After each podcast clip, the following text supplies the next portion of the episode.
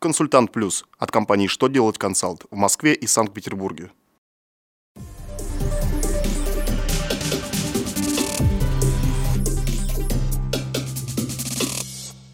Добрый день! Для вас работает служба информации телеканала «Что делать ТВ» в студии Кристина Альшевская. В этом выпуске вы узнаете.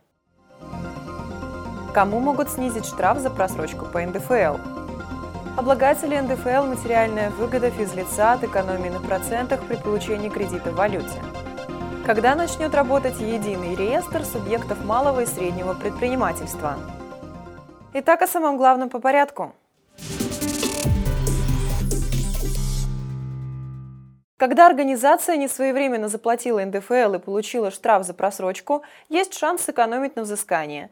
При незначительных нарушениях перечисления НДФЛ в некоторых месяцах штраф можно снизить.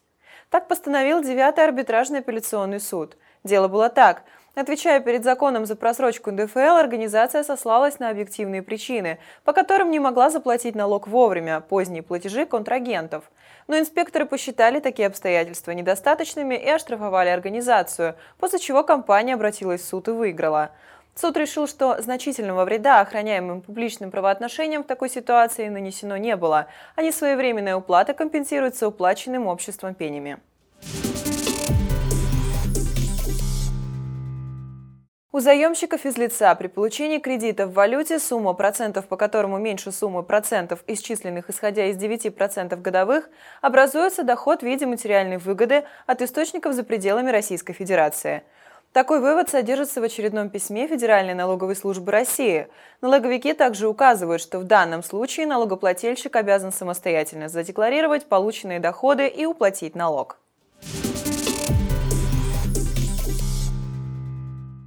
1 августа планируется ввести в действие единый реестр субъектов малого и среднего предпринимательства. Система облегчит процесс получения льгот, им не нужно будет подтверждать свой статус.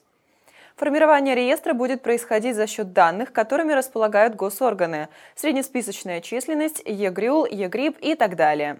При этом у предпринимателей будет возможность корректировать сведения о деятельности.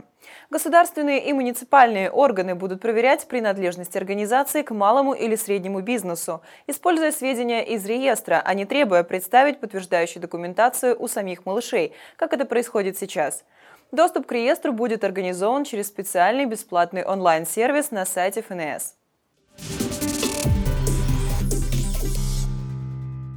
На этом у меня вся информация. Благодарю вас за внимание. До новых встреч!